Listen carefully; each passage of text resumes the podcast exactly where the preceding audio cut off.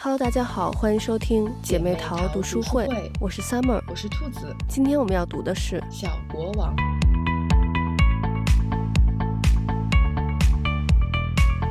前几天咱们在读这本书的时候，正好英国前女王伊丽莎白二世逝世了。嗯，因为这本书讲的也是一个年老的国王嘛，所以就还挺有代入感的。嗯。然后，因为新西兰是英联邦国家嘛，所以就是从政府呀到民众，大家的反应还都是挺大的。嗯、我们是会有十天的默哀期，然后所有的国旗就都降半旗了。嗯、像我儿子，他现在小学一年级嘛，然后回家之后都跟我说，说他们老师那天就跟他们说女王去世了，然后。周末我带我儿子去他们学校玩的时候，也看到他们学校的那个旗杆上挂着新西兰的国旗，然后是降了半旗的。嗯、因为那个平常那个旗杆一般是都是挂当月获胜的学院的院旗。哦、嗯，然后像咱们华人的话，其实对女王的感情可能还好，就是嗯，嗯，对于英英联邦国家这么一个名字。就也觉得可能只是一个称号而已，就没有太大的感觉。嗯，但是很多的这个新西兰人真的是就还把英国当成自己的这个宗主国一样。嗯，我记得就是我第一次来新西兰的时候是去霍灵顿，然后参观那个国会大厦。然后他是不能自己参观，每个整点有解说员带着大家一起参观的那样。然后到一半的时候呢，解说员就问大家说：“我们国家的元首是谁？”然后大家当然就是想当然的，就是说当时的总理。但是解说员说不是。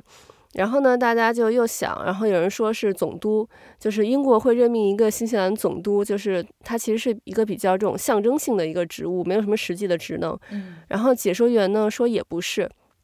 之后大家就猜了很多其他的，就都不对。最后解说员说是女王，因为呢我们是英联邦国家，所以英女王是这个国家最高的元首。然后就从那个时候开始，我就一下就感觉到，哦，原来这个国家和英国还是有这么紧密的联系的。然后像女王这一次去世呢，就新西兰这边大家最关心的问题就是新西兰的这个二十元的纸钞还有硬币上面印的都是女王的头像，所以这个要怎么办？然后还有新西兰是有两首国歌，一首是天佑新西兰，还有一首是天佑女王。那这个国歌要怎么办？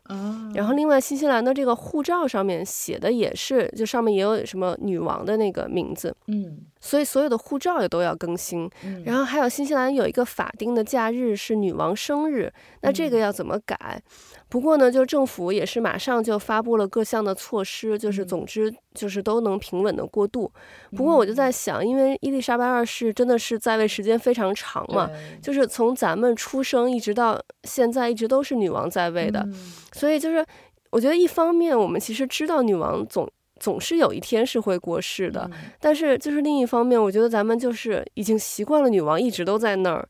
然后就她就已经时间长到就你习惯到了好像。女王是似乎是不会离开的样子，嗯、而且我后来就又一想，因为我爸妈是五零年代生人的嘛，嗯、然后就别说是咱们了，就像他们这种快七十岁的人来说，嗯、也是一直看着女王就在那个位置上，嗯、所以。就女王一下子没了，我觉得还是挺不习惯的，而且就是女王真的，我觉得她一生。是非常的尽职的，就是你说，其实现在社会大家对于君主制已经是没有什么感觉了，嗯，但我觉得女王真的她就是凭着一己之力为王室拉了非常多的好感，对，就你像女王在位的这几十年，其实社会变化我觉得特别的快，嗯，然后但是她也是一直紧随时代，包括非常非常多的这个动画里面都出现了女王的形象，你像比如那个《辛普森一家》里头啊，还有很多，就我记得还有专门有一个动画是写女王和她的。那个他那些狗狗，他那些柯基 也是非常就是让人印象深刻。嗯，然后但是我觉得其实回归到一个女性上面来说，我觉得女王这一辈子一定是有非常多的委屈，而且肯定也会有很多的不甘和很多的隐忍的。因为其实伊丽莎白她本来是不会成为女王的，因为她的爸爸是次子。所以当时他爷爷的王位正常是传给他大伯的，但是呢，他大伯就是爱德华八世，就是那个著名的爱美人不爱江山。有一个电影讲的就是这段，就叫那个 W.E.，中文翻译好像叫《倾国之恋》，就我还挺喜欢看的。就是这个 W.E. 其实就是呃合起来就是 V 嘛，就是我们，但是它分开来 W 就是代表的就是他大伯为了这个女人放弃了王位，就是那个。美国的那个辛普森夫人，她的名字叫 Wallace，就是 W 打头的，然后 E 就是 Edward，就是他大伯爱德华嘛。然后，所以他大伯放弃了王位之后，这个王位就传给了伊丽莎白的爸爸，就是乔治六世。然后乔治六世呢，也是有一个电影，就是《国王的演讲》里面的那个国王，就也是我们非常非常就是那个呃熟知的一个人。然后他爸爸呢，其实一直是生活在他哥哥的这个阴影下，嗯，然后个性也比较内向，所以我们就知道国王的演讲里头，他爸爸一直是有口吃的这个问题，所以呢，他爸爸就得知他哥哥要把这个王位传给他的时候，就他还挺生气的，然后。伊丽莎白呢，因为她从小就没有人认为她会是王位继承人嘛。你就像现在，比如说哈里的孩子，没有人会认为哈里的这个孩子会是王位继承人，因为他可能都已经排到不知道第几顺位了。所以他小时候还是在一个比较宽松的环境下长大的。然后呢，后来，嗯，他爸爸也因为就是在位的时候，后来赶上二战嘛，然后压力很大，然后就抽烟很多，所以最后他爸爸是因为肺癌去世的嘛。然后伊丽莎白等于二十五岁就突然继承了王位，她那个时候还在非洲访问，然后当时是住在那个肯亚的一个树屋酒店嘛，就是她上去的时候还是一个公主，然后下来就变成女王了，就就很突然。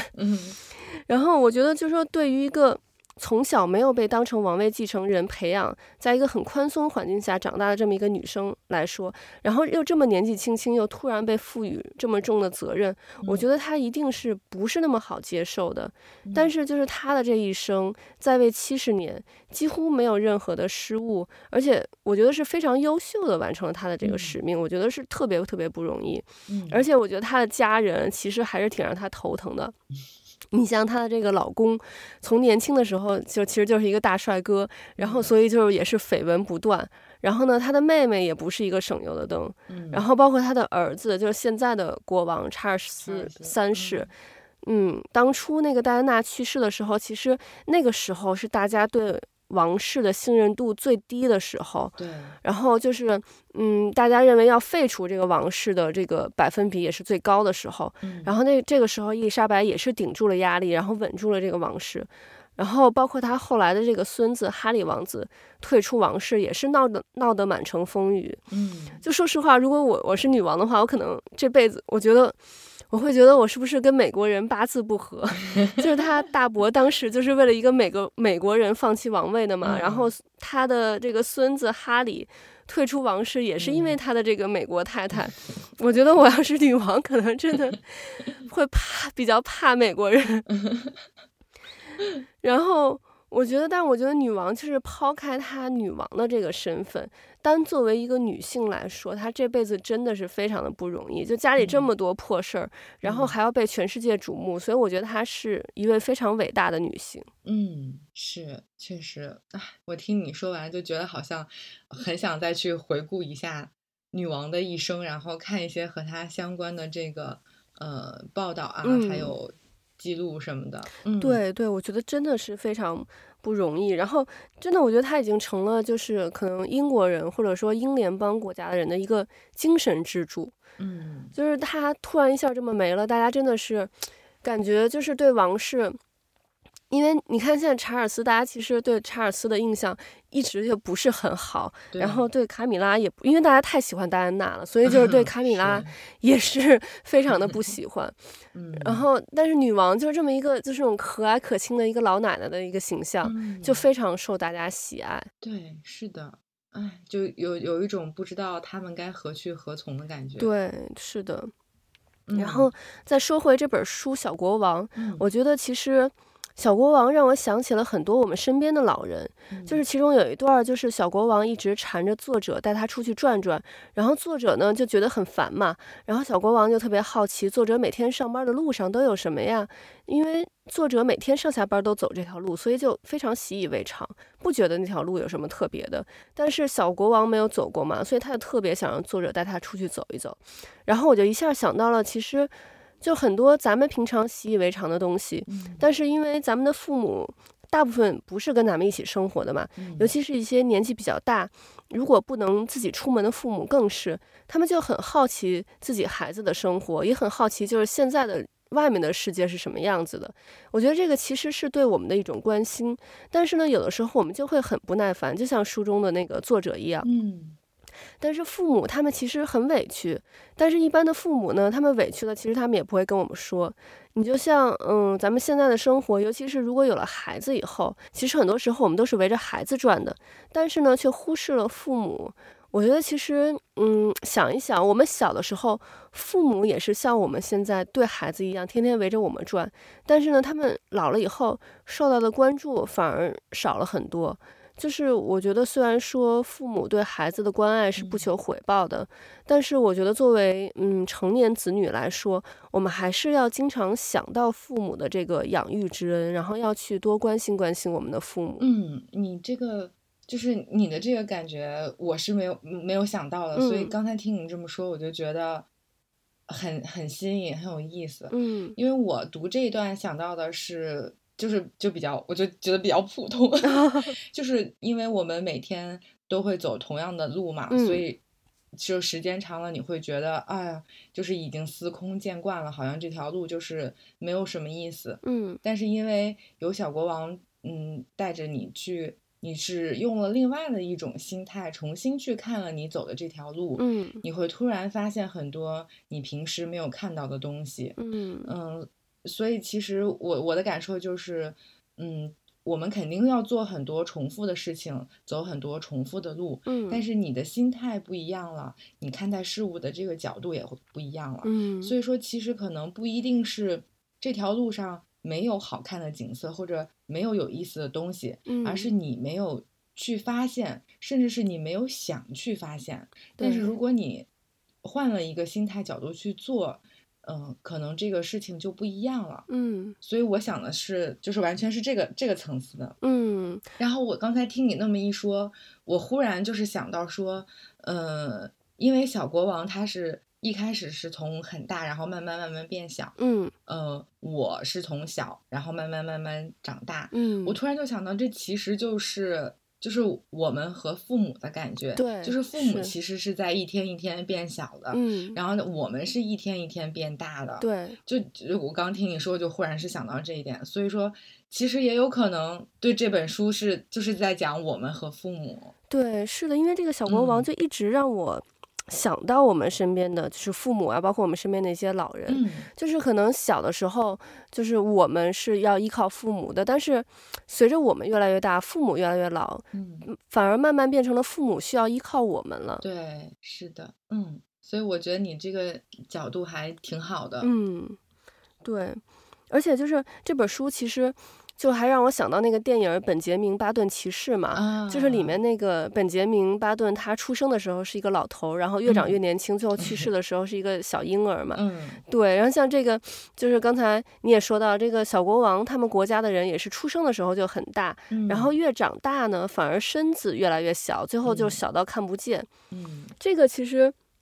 就是为什么是这样？嗯，你像小国王，他也说说，就是因为我们一开始其实拥有很多很多东西，有很多可能性，但是呢，每一天都会有人从我们的身体里拿走一部分。但是我们还是小孩的时候呢，我们其实拥有无限的想象力，嗯，但是实际上知道的东西很少。就是因为我们知道的少，所以很多事情都得靠我们自己来想象。嗯，其实这个就是和我们一般的认知很不一样。对，我们一般都会觉得小朋友知道的东西很少。嗯，但是在小国王看来，就是因为知道的很少，所以你才拥有了无限的想象力。这方面的能力是巨大的。嗯，那你像我们其实从小到大一直不断的在学习，嗯，但是学的越多。我们可认知的范围越大，反而留给我们的想象空间就越少。嗯，在我们追求知识的同时呢，其实也慢慢的这个磨灭掉了我们的想象力。对。然后，但是我觉得，其实从另外一方面来讲，宇宙其实是很大很大的。嗯。所以，就是把我们如果放到整个宇宙里来看的话。就我们即使是最有知识的人，其实掌握的也只是一小部分，留给我们的想象空间也还是很大的。嗯，所以我觉得我们其实不一定要局限在自己的这个小世界里。嗯，对，所以我觉得童话不仅仅是给小朋友看的，就还有是给呃大人看，尤其是我们这些想象力越来越少的大人。因为这本书其实挺挺薄的，嗯，但是我感觉这个。这个书里面其实有很多留白的部分是可以留给我们读者去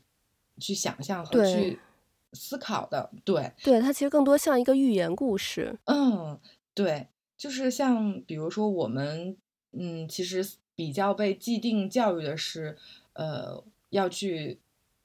一一个问题，我们要去找到答案。嗯，就像我们对，就是学习也是一样，你有你有。比如说有四个选项，你一定要从当中去选一个。嗯嗯、呃，但是看了这个书，就是小国王交流了之后的感觉，就是嗯，我们一定就是这个问题一定要找到一个答案吗？嗯，那我们就是为了要找到答案而去做很多事情，但我们却，我就是，但我们却忽略了当中自己。对，去想象的这个过程，因为有的时候可能答案是跟我们的自己的预期是不一样的，或者是有很强烈的反差，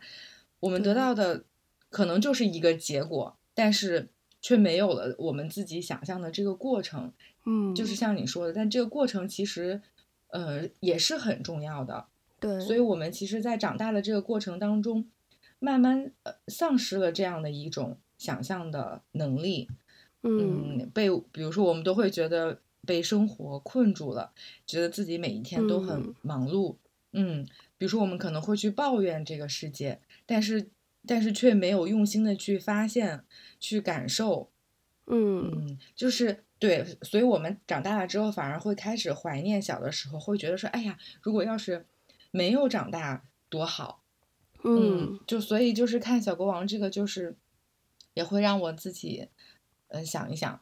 就是有有的时候，其实还真的是小的时候，呃，我们的这个想象力会更更多一点，可能会更天马行空一点，嗯、而且可能会有很多，就是我们会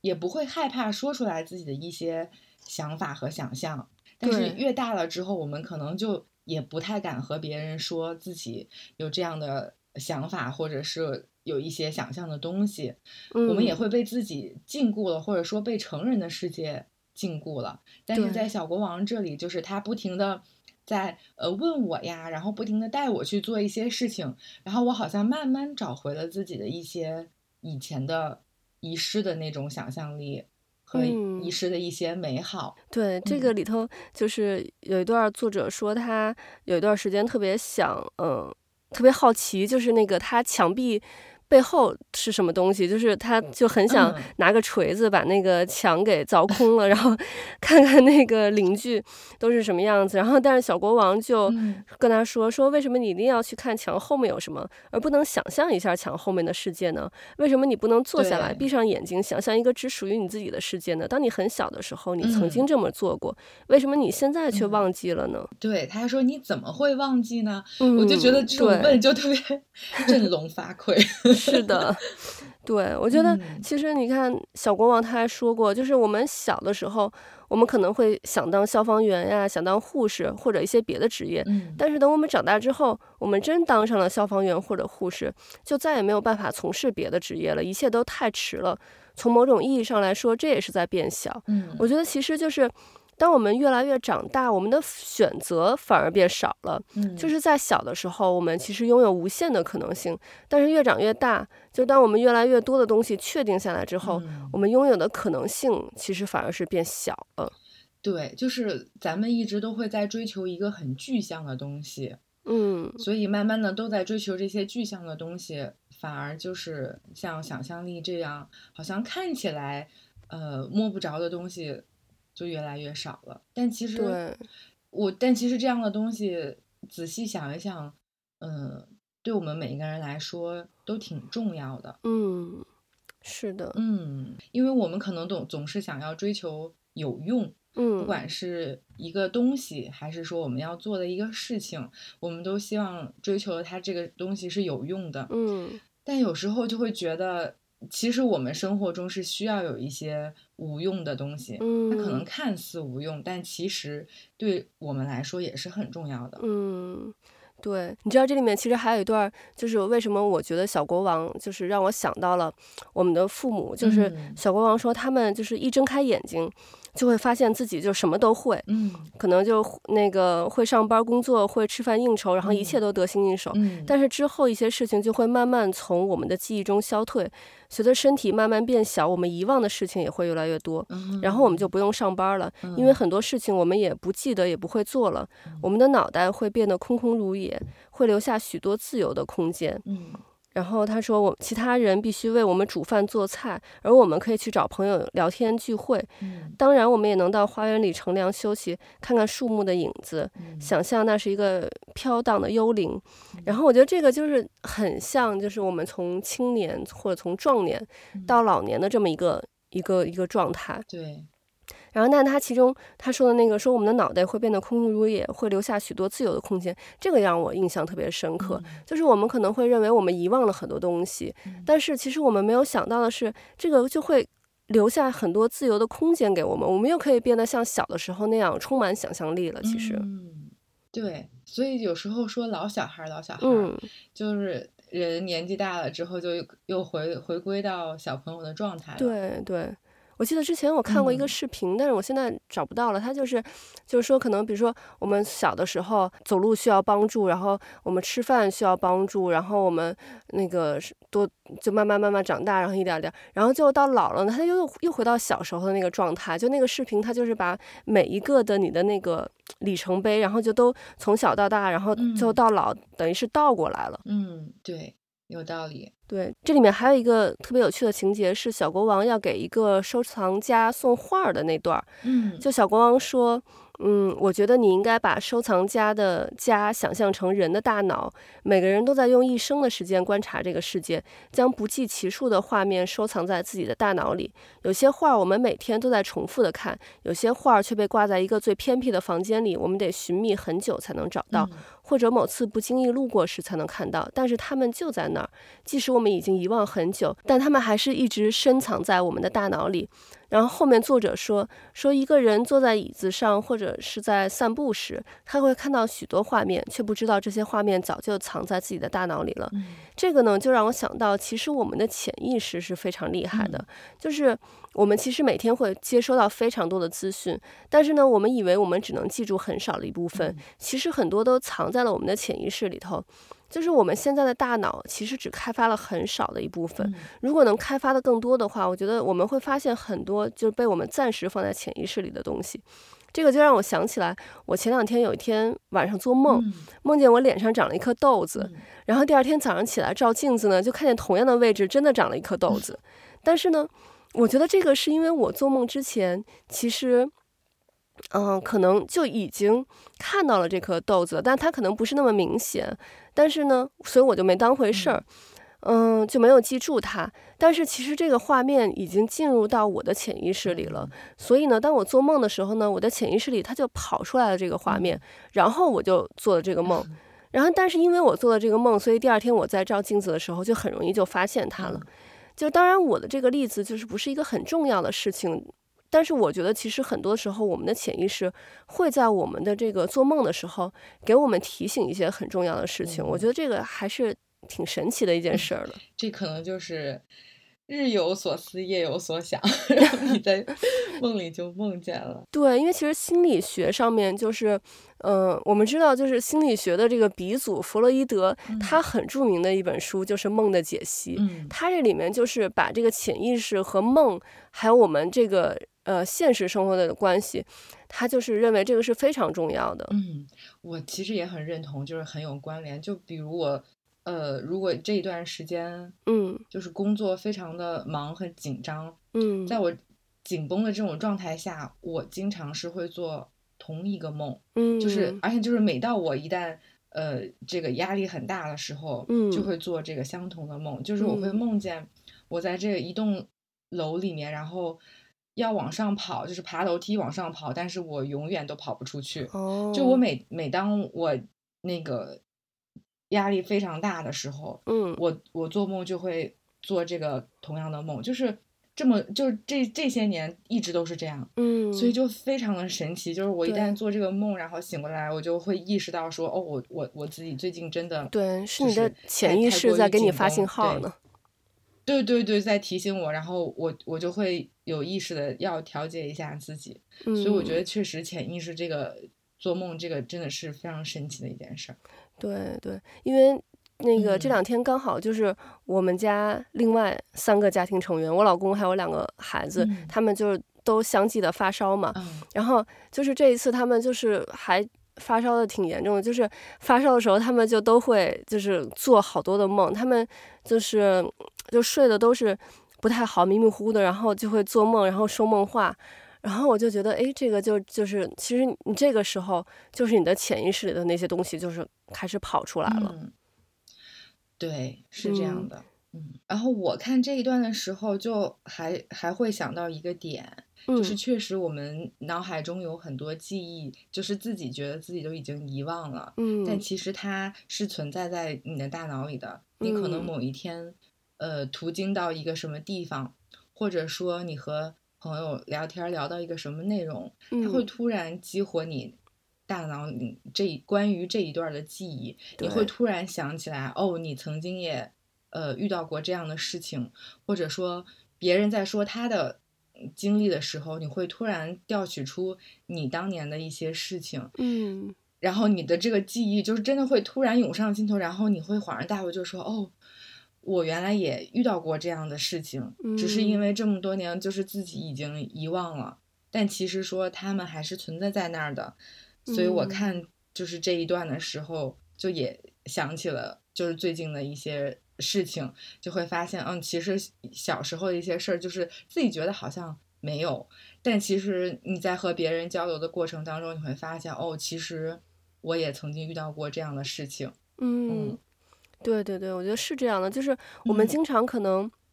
我们会记得很小的时候的某一个瞬间、某一个画面，但是其实就是那个周围其他的那段时间发生的事儿，我们都不记得了。嗯，但是可能。其实那些其他那些画面都存在在我们的脑海里面，在我们的潜意识里面。嗯，只不过是其中可能某一个画面让我们很印象深刻的那个画面，它在我们这个大脑里，如果把它比喻成一个房子的话，它可能就放在客厅很显眼的位置，我们经常能看到它，所以我们印象很深刻。但其他的画。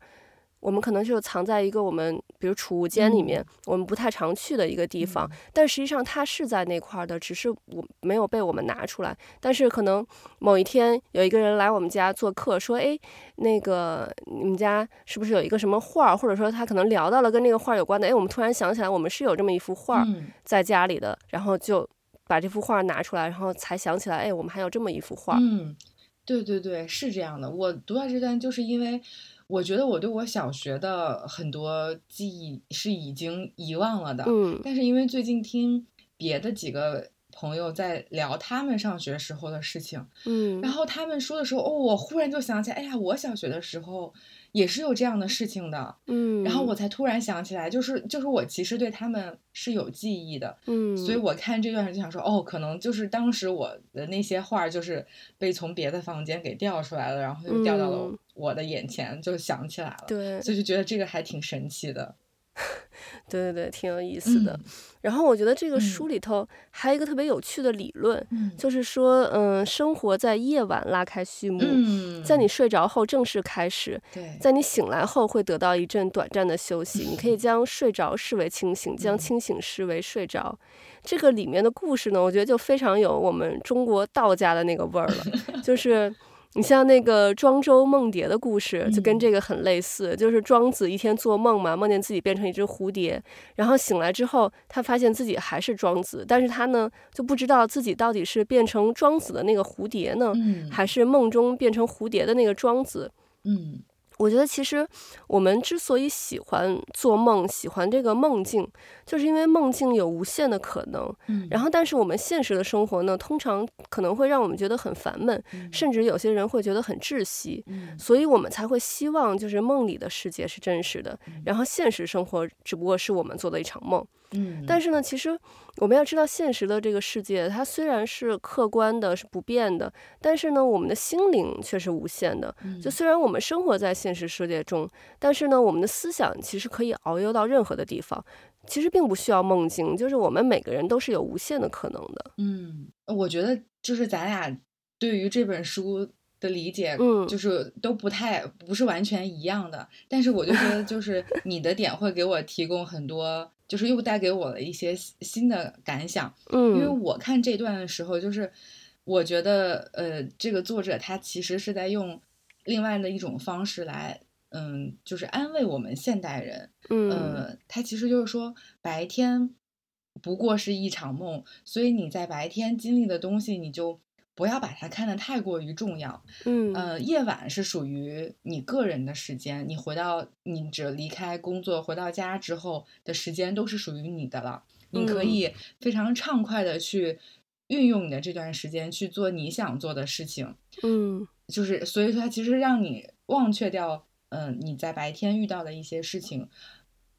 忘掉那些不好的，因为夜晚是属于你自己的，就是你怎么去用，怎么去想象，就都可以。嗯、我觉得他是用另外一种方式在宽慰现在的就是现代人，嗯、包括他说你你同样去走这个上班的路，他也是意思是说啊，你要用不同的角度，就是让你觉得你白天的这个世界其实没有你想象的那么糟糕。嗯，就是我是觉得他是用另外一种方式在宽慰我们现代人。嗯，就是从这种困倦当中逃离出来，给了你另外一种、嗯、一种视角去看待你自己的生活，可能你就会觉得你现在的日子没有那么的困难，或者说那么的无聊和没有意思，因为他给你画出了一个新的天地，就是你在夜晚你可以拥有很多。嗯，所以我就觉得你就是咱俩好像想的都不太一样，看了同一本书，就觉得这个也很有意思，就是就是这个。故事给了我们各种各样不同的感受，对，没错，因为这本书它其实就是嗯、呃、一个童话，一个寓言故事那种感觉嘛，嗯，所以就是嗯，因为就是一百个人眼里有一百个哈姆雷特，嗯，就是咱们可能就是因为这个就很抽象的一个东西，嗯，所以呢，咱们就会带入到咱们的各自的这个生活经历和现实的这个生活当中，对，然后就会有了不同的感想。因为之前之前看的那些书，咱们其实很多的想法、很多的观点都非常一致的。嗯，是，这回咱俩就非常互补。对，对，对，对，对，嗯。所以我觉得这个就说明，也说明这个，嗯、呃，书。是一部非常好的书，因为我觉得一本书它当然能让读者产生共鸣，就大家都是呃看了这个东西就想到同一件事情，也是很好的。但是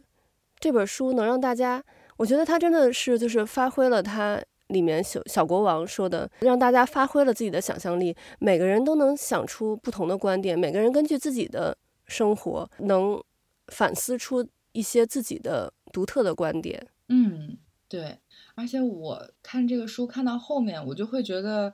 呃，小国王其实有可能就是呃，主人公我就投射自我投射出来的另一个他。嗯，因为因为他有说，他说不管怎么说，我还是你的小国王，而且我和你住在一起，就是因为你需要我，所以我才会在这里。嗯，就就我觉得这也是我我看完之后就觉得，哎呀，好希望就是我也有一个这样的小国王。嗯，然后可能我晚上的时候也可以钻进哦这个什么地缝里的一个世界，然后就可以和他有一个对话之类的。所以我就觉得其实可能也是嗯，另外一个我在和我自己进行对话，就是在提醒我，告诉我自己，就是哦，原来这个世界嗯还可以是这个样子的，就是我还有。你还我还是有想象力的，有很多这种空间的，嗯嗯，就是我觉得也是表达了一种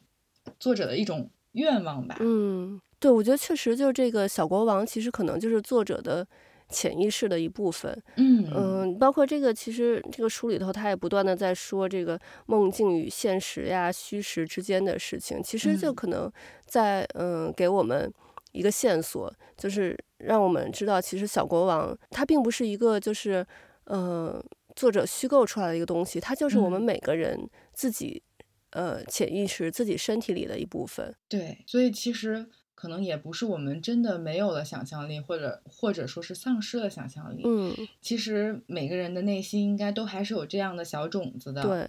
嗯，可能就是还需要我们再去浇灌一下。嗯，所以我觉得能看到这本书也挺好的。对，就是会给自己感觉，嗯，浇了一壶水，然后撒了一点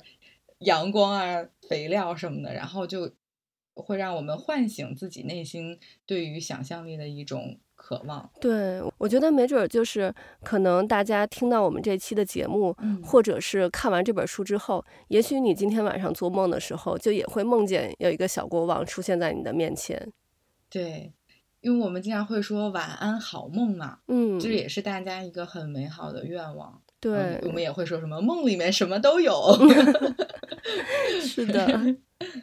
嗯。嗯，这本书其实总让我想到《小王子》那本书，嗯，然后其实这个里面还有一个和《小王子》的一个梦幻联动吧，我觉得，就是作者说有一次他梦见自己成为了一个飞行员，那其实我们知道《小王子》的作者，包括《小王子》里面就是作者的那个形象，就是一个飞行员，对，所以我觉得这个还算是一个小彩蛋，嗯，是。都是很可爱的童话，对、嗯，我觉得还是非常推荐大家去读这本书的。嗯，OK，那我们今天的节目就到这里了，我们下期再见，拜拜，拜拜。